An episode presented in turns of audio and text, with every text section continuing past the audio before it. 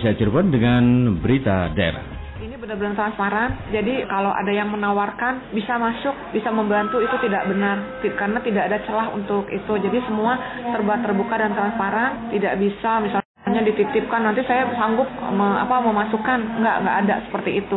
Kesehatan dan direktur rumah sakit diundang ke gedung sate untuk menyikapi situasi masalah virus corona itu karena beliau sudah menyatakan siaga kasus di Depok adalah sebuah pembelajaran ketika terjadi di mana pun kita harus siap.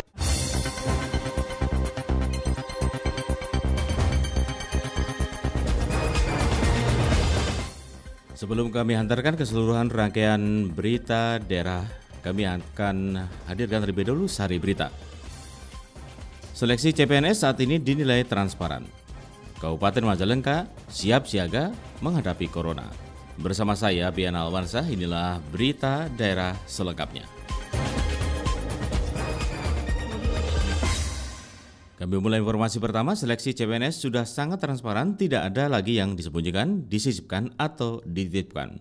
Selengkapnya disampaikan Lengga Ferdiansa. Isu yang terjadi di tengah masyarakat bahwa tanpa memiliki keluarga dekat sangat mustahil seseorang bisa bekerja sebagai aparatur sipil negara ASN. Hal itu dibantah Kepala Bidang Administrasi Kepegawaian, Aparatur Sipil Negara, Badan Kepegawaian Pendidikan dan Pelatihan Daerah BKPPD Kota Cirebon Sri Laksmi ketika ditemui di ruang kerjanya. Menurutnya, seleksi CPNS sudah sangat transparan, tidak ada lagi yang disembunyikan, disisipkan, atau dititipkan. Semua proses penerimaan, pendaftaran, dan tahapan seleksi CPNS telah diinformasikan dan dilaporkan secara online. Pada seleksi administrasi misalnya, bukan hanya nama-nama peserta yang lulus seleksi administrasi saja yang ditampilkan, tetapi juga seluruh nama peserta yang tidak lulus pun juga diumumkan. Begitu juga dengan seleksi kemampuan dasar dan seleksi kemampuan bidang yang dilaksanakan oleh instansi terkait bersama dengan Badan Kepegawaian Negara yang tentu saja akan menampilkan hasil akhir yang transparan dan akuntabel. Ini benar-benar transparan, jadi kalau ada yang menawarkan bisa masuk, bisa membantu itu tidak benar, karena tidak ada celah untuk itu. Jadi semua serba terbuka dan transparan, tidak bisa misalnya dititipkan nanti saya sanggup me, apa memasukkan nggak nggak ada seperti itu jadi ikuti saja. Nanti yang lolos SKB dan kalau Allah sudah berkehendak jadi saya percaya pasti jadi dan rezekinya pada saat itu. Optimis aja. Di samping itu Sri Laksmi menjelaskan peserta awal seleksi CPNS 2019 di kota Cirebon sekitar 9 ribuan. Dari jumlah tersebut terdapat 8.293 peserta yang lolos mengikuti seleksi kompetensi dasar SKD para peserta saat ini masih menunggu pengumuman tahapan selanjutnya menuju seleksi kompetensi bidang SKB oleh Badan Kepegawaian Nasional. Dari setiap formasi akan dipilih tiga peserta dengan passing grade tertinggi. Tengah Ferdiansah melaporkan. Pendengar berikut komentar masyarakat mengenai seleksi CPNS yang berhasil dihimpun RRI. Ya, saya Andri dari Pleret. Ya, menurut saya soal seleksi CPNS sudah terbuka untuk saat ini. Untuk pendaftaran juga udah mudah diakses dari segi online atau surat kabar mana pun udah terpampang. Jadi untuk yang berminat lebih mudah mencari informasinya. Saya Mira dari Kesambi. Menurut saya, pembukaan CPNS sekarang sangat mudah sekali diakses dan informasi tutorial apa? Informasi tutorial kelulusannya juga sangat mudah diakses. Pokoknya CPNS sekarang tuh sangat memudahkan masyarakat buat mengikuti dan pengalaman saya pribadi kemarin saya tahun lalu saya mengikuti CPNS tapi setelah lulus tapi saya tidak berangkat Nah sekarang CPNS sekarang tuh sangat ketat. Kalau misalkan tahun lalu udah lulus tapi gak berangkat, maka udah otomatis di blacklist. Nama saya Joko Sutrisno dari Kelurahan Watu Belah. Menurut saya pembukaan CPNS bulan-bulan sekarang atau tahun sekarang itu lebih terbuka. Ya bisa melalui online dan istilahnya tuh sudah dipublikasikan ke masyarakat umum. Mungkin yang berminat bisa secara terbuka dengan cara mungkin lebih mudah daripada yang dulu-dulu. Jadi mungkin bisa ada harapan barangkali mudah-mudahan Untuk membahas lebih lanjut mengenai sudah transparankah seleksi CPNS, kita akan ikuti wawancara reporter Azi Satria dengan pengamat sosial Cirebon Puguh Purwandono. Assalamualaikum warahmatullahi wabarakatuh. Kang Puguh Purwandono selaku pengamat sosial di wilayah Cirebon. Ya, terima kasih Mas Haji. Waalaikumsalam warahmatullahi wabarakatuh. Ya, Kang Puguh terkait transparansi penerimaan pegawai negeri sipil atau ASN. Ini di wilayah Cirebon dan umumnya di Indonesia seperti apa sih Kang Puguh melihatnya? Ya, baik perekrutan pegawai negeri sipil yang saat ini itu lebih baik dari tahun-tahun sebelumnya ya karena sekarang pemerintah sudah melakukan perekrutan itu dengan secara terbuka ya melalui media sosial sehingga online. atau melalui online ya sehingga perekrutan tahun ini lebih baik dari tahun sebelumnya Mas Haji. Kalau tahun-tahun sebelumnya itu ya maaf lebih banyak KKN-nya daripada secara transparansi. Kalau untuk tahun-tahun sekarang itu lebih sudah lebih transparan dan lebih profesional.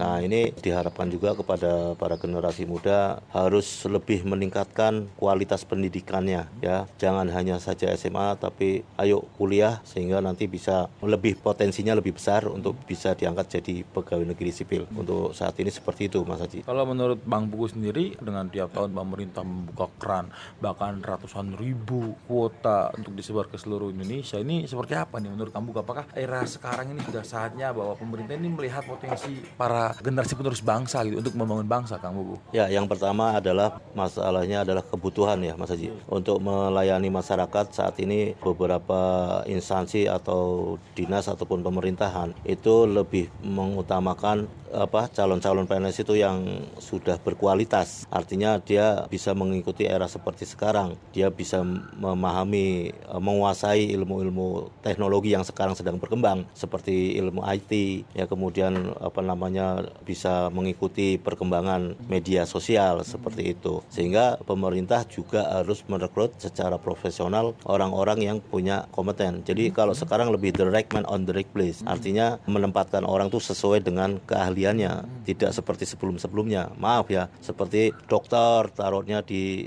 apa namanya di instansi yang tidak sesuai dengan uh, ijazahnya seperti itu. Namun untuk saat ini pemerintah lebih the right man on the right place artinya menempatkan orang itu sesuai dengan keahliannya. Sehingga profesi mereka benar-benar dihargai pendidikan mereka benar-benar dihargai dan digunakan untuk melayani masyarakat saat ini. Tadi bisa dikatakan dulu yang ramai isu KKN segala macam harus bayar sekian. Sekarang terbantahkan ya Kang Bu Ya, kalau 0% tidak masih banyak celah-celah yang bermain di seperti itu, namun jumlahnya itu semakin mengecil, tidak seperti dibandingkan sebelumnya. Karena untuk pendaftaran calon PNS melalui online itu artinya tidak bisa dimain-mainkan lagi. Ini benar-benar harus sesuai dengan persyaratannya. Bahkan sekarang penilaiannya pun begitu mereka tes sore sudah ada pengumuman melalui melalui uh, online itu sendiri lulus atau tidak seperti itu. Dan mereka pun sudah menempuh beberapa tahap prosedur yang mereka jalani ya sesuai dengan persyaratan yang dibutuhkan oleh pemerintah. Nah, kira-kira uh, harapan kampung tadi dibilang juga masih ada celah. Nah, kira-kira pemerintah ini harus seperti apa nih untuk menutup celah tersebut agar tentunya PNS atau ASN yang dihasilkan benar-benar yang berkualitas sesuai dengan tempat dan kompetensi pendidikannya, Kang Buku. Harus seperti apa nih? Ya, pemerintah saat ini harus lebih selektif lagi dan lebih terbuka sehingga perekrutan itu benar-benar sesuai dengan kebutuhan dan tidak harus menggunakan sistem yang seperti dulu KKN ya atau menggunakan uang ataupun melalui perkenalan dengan pejabat atau apa itu sudah seharusnya sudah tidak bukan zamannya lagi untuk melakukan itu karena ini adalah zaman era di mana semua kebutuhan itu sudah dilakukan secara menggunakan teknologi IT ya sehingga celah-celah di situ bisa dikurangi. Adapun kalau yang sifatnya itu memang tidak bisa dihilangkan tapi sudah lebih berkurang lah. Artinya kalau dulu itu 70%, sekarang udah 20% lah celah-celah seperti itu. Saya berharap ke depan pemerintah lebih profesional lagi dalam melakukan perekrutan dan benar-benar merekrut orang-orang yang berkualitas agar negara ini semakin maju, melayani masyarakat dengan baik sehingga apa yang menjadi kebutuhan masyarakat itu tidak lagi sulit seperti membuat KTP. Ya sekarang sudah tidak sulit ya walaupun antri dan bisa menghilangkan calo-calo seperti itu karena mendaftar cukup dari HP saja, kemudian kita datang ke dinas dinas kependudukan sipil ya di Dukcapil di sana nomor kita sudah dapat antriannya sehingga kita bisa menghindari adanya calo-calo tersebut hmm. itu yang terjadi Mas Haji nah ini terakhir nih Bang Pugu Kang Pugu poin penting untuk teman-teman para generasi penerus bangsa atau para pelajar-pelajar mahasiswa mahasiswi yang siap lulus ini kan tiap tahun pemerintah membuka tes PNS ratusan ribu ini harapan kamu untuk mereka ini seperti apa nih ya. para teman-teman pelajar kita nih? Ya harapannya kualitas pendidikan harus ditingkatkan ya jangan berhenti hanya di level tingkat sekolah SMA lanjutkan terus karena sekarang banyak universitas-universitas yang membuka untuk pelajar-pelajar yang berprestasi ya. Makanya mulai sekarang tingkatkan kualitas pendidikan raih prestasi karena untuk masuk PNS juga ada jalur-jalur tertentu yang menjadi pertimbangan seperti halnya di prestasi olahraga ya. Kalau kita sudah punya prestasi olahraga ketika kita mendaftar jadi CPNS itu bisa jadi pertimbangan juga seperti itu Mas ya, Haji. Ya, khususnya untuk atlet-atlet Asian Games dan berapa pemerintah lebih memperhatikan orang-orang seperti itu yang punya prestasi sehingga pada masa kemasan dia menjadi juara di usia tertentu dia sudah tidak bisa. Nah, dari situlah kita rekrut untuk bisa menjadi pegawai negeri sipil. Hmm, ya, termasuk yang umum juga untuk bisa semangat ikut tes itu tiap tahun ya kamu. Ya, seperti itu. Jadi untuk teman-teman adik-adik kita ya tingkatkan kualitas pendidikan, banyak berdoa sehingga apa yang dicita-citakan itu bisa terlaksana lah seperti itu, hmm. bisa tercapai. Kalau terkait batasan umur sekarang kan PNS maksimal tes PNS maksimal 35. Menurut kamu Buku perlu nggak sih ditambah misalkan 38 atau 40 gitu, Bang Buku? Ya kalau menurut saya kembalikan lagi kepada masa-masa produktif ya, masa-masa produktif dari orang itu sendiri. Ya untuk saat ini mungkin pemerintah mempertimbangkan usia 35 tahun itu sudah harus uh, apa namanya sudah ada batasan ya hmm. karena di usia 35 ini orang ketika sudah direkrut jadi PNS akhirnya tidak produktif. Hmm. Nah, sekarang lebih baik ya uh, lebih di sementara ini pertimbangan pemerintah itu di usia 35 batasannya seperti Pas itu Mas. Ya. Itu sudah cukup baik dan itu sudah banyak pertimbangan lah untuk membuat keputusan seperti itu. Intinya Bang Bugu harapannya agar PNS ANS ke depan seperti apa? Ya, harapannya ketika mereka sudah masuk ke PNS ya mereka juga harus melihat ke belakang bahwa perjuangan itu tidak mudah, makanya bekerjalah secara baik ya disiplin intinya PNS itu harus disiplin ketika PNS disiplin berarti dia bisa melayani pemerintah eh, melayani masyarakat dengan baik dan membantu pemerintah sehingga pemerintah bisa punya program-program yang segera terlaksana yang akan dinikmati oleh masyarakat begitu. Oke, baik. Terima kasih nih Kang Pugu atau Bang Pugu atas waktu berbincang dengan RRI. Mudah-mudahan ini bisa lebih bermanfaat dan mendongkrak semangat teman-teman PNS kita untuk bekerja lebih baik lagi Bang Pugu. Terima kasih. Assalamualaikum warahmatullahi wabarakatuh. Terima kasih Mas Haji. Waalaikumsalam warahmatullahi wabarakatuh. Pendengar, Anda juga bisa berkomentar bersama kami dalam di sesi pilihan publik pertama dan kedua setelah Anda menikmati rangkaian berita daerah dan juga pada sesi dialog pagi terkait topik kita pada pagi hari ini yaitu sudah transparankah seleksi CPNS dan Anda juga bisa berkomentar bersama kami di 081324951935 SMS ataupun WA dan di 0231849329 Anda bisa langsung mengutarakan komentar Anda terkait dengan topik utama kita, sudah transparankah seleksi CPNS? Kita beralih ke berita yang lain. Sejak Presiden Indonesia Joko Widodo mengumumkan kasus pertama WNI yang positif terinfeksi virus corona atau COVID-19, sempat muncul fenomena maksud kami sempat muncul fenomena panik buying atau kepanikan berbelanja. Pemerintah Kabupaten Cirebon mengimbau masyarakat tidak perlu panik untuk berbelanja kebutuhan pokok. Sebab tindakan tersebut hanya akan menimbulkan situasi pasar yang tidak menguntungkan dan merugikan masyarakat itu sendiri. Kepala Bidang Perdagangan Dinas Perdagangan dan Perindustrian di Perdagin Kabupaten Cirebon, Dadang Haryadi mengatakan, selama ini tidak ada panic buying dan diharapkan jangan terpancing untuk panik dan memborong ketersediaan pangan. Dadang menjamin stok pangan di Kabupaten Cirebon tetap aman dan kebutuhan bahan pokok cukup banyak.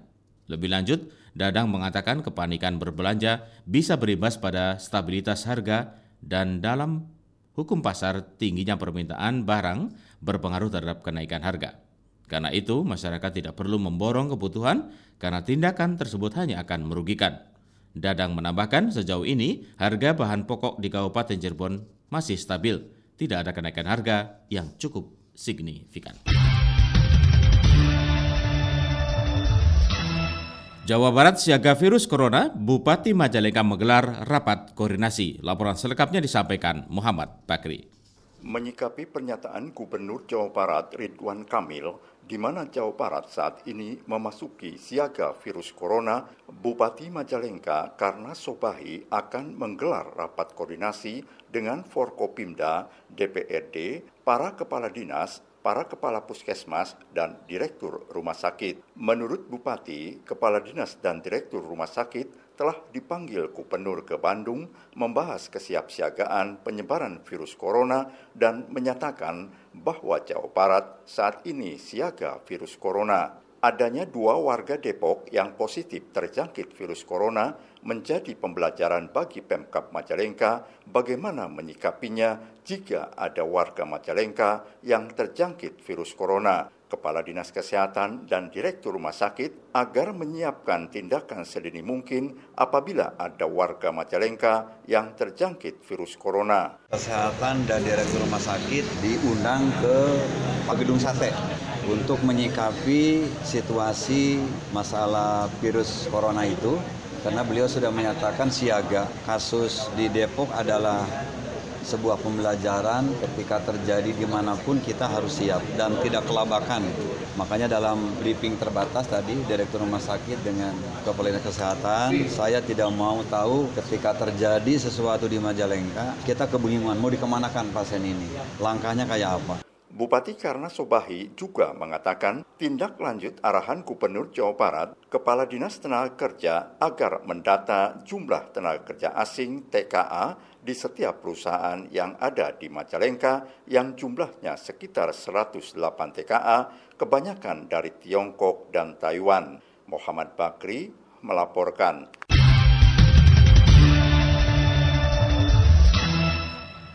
Berita daerah ini disiarkan oleh Radio Republik Indonesia Cirebon. 20 pengrajin batik RW 17 Krian Barat mengikuti pelatihan membatik. Selengkapnya disampaikan Nelly Fitriana. Pemerintah daerah kota Cirebon bertekad jadikan RW 17 Krian Barat sebagai kampung batik pewarna alami yang maju. Demikian dikatakan Wakil Wali Kota Cirebon Dr. Anda Hajah Eti Herawati usai membuka pelatihan membatik bagi pengrajin di RW 17 Krian Barat, Kelurahan Pegambiran, Kecamatan Lemah Wungkuk, Kota Cirebon kemarin. Eti menjelaskan warga Krian Barat akan terus diberikan pelatihan agar mereka semakin terampil membuat batik berperwarna alam. Pada tahap pertama pelatihan sudah diberikan oleh Korea kepada warga Krian Krian Barat, namun Pemda Kota Cirebon kembali memberikan pelatihan agar keterampilan membatik warga Krian Barat semakin mahir. Menurutnya, tidak hanya diberikan pelatihan membatik, warga Krian Barat juga dilatih untuk menjual produk mereka secara online. Nah, bentuknya adalah ini Pemkot memfasilitasi untuk pelatihan. Nah, selanjutnya adalah tentu kita akan mencari eh, kawan-kawan yang berpotensi untuk berbagi, untuk bisa mengembangkan batik Krian ini menjadi ikon Kota Cirebon. Ini salah satu yang sudah hasilnya sudah lumayan cantik bagus. Harga juga cukup lah ya kalau ini adalah karena tulis agak sedikit ya ada harganya sedikit. Tapi ya kalau yang cap bisa agak murah. Ini dari daun kersem.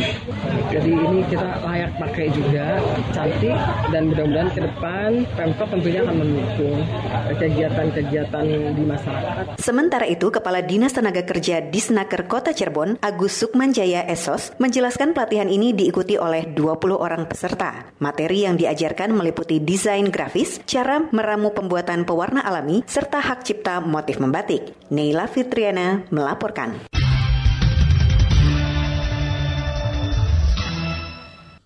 Personel Polsek Gunung Jati Gurnawan mendapatkan kenaikan pangkat atas pengabdiannya yang tidak pernah melakukan pelanggaran selama bertugas. Gurnawan yang sebelumnya berpangkat Aibtu naik menjadi Ibdam melalui upacara Korps Rapot kenaikan pangkat pengabdian yang dipimpin oleh Wakapolres Cirebon Kota Kompol Marwan Fajrin di halaman Mapolres Cirebon Kota. Membacakan amanat Kapolres Cirebon Kota AKBP Samsul Huda, Marwan menyampaikan kenaikan pangkat periode 1 Maret 2020 ini bukanlah hal yang biasa, terutama bagi Urnawan yang selama bertugas belum pernah sekalipun melakukan pelanggaran. Seluruh jajarannya agar mencontoh dan selalu meniatkan pengabdian sebagai ibadah, niscaya diberi kemudahan.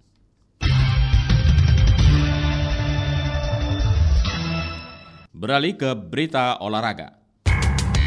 Berita olahraga. Berita olahraga.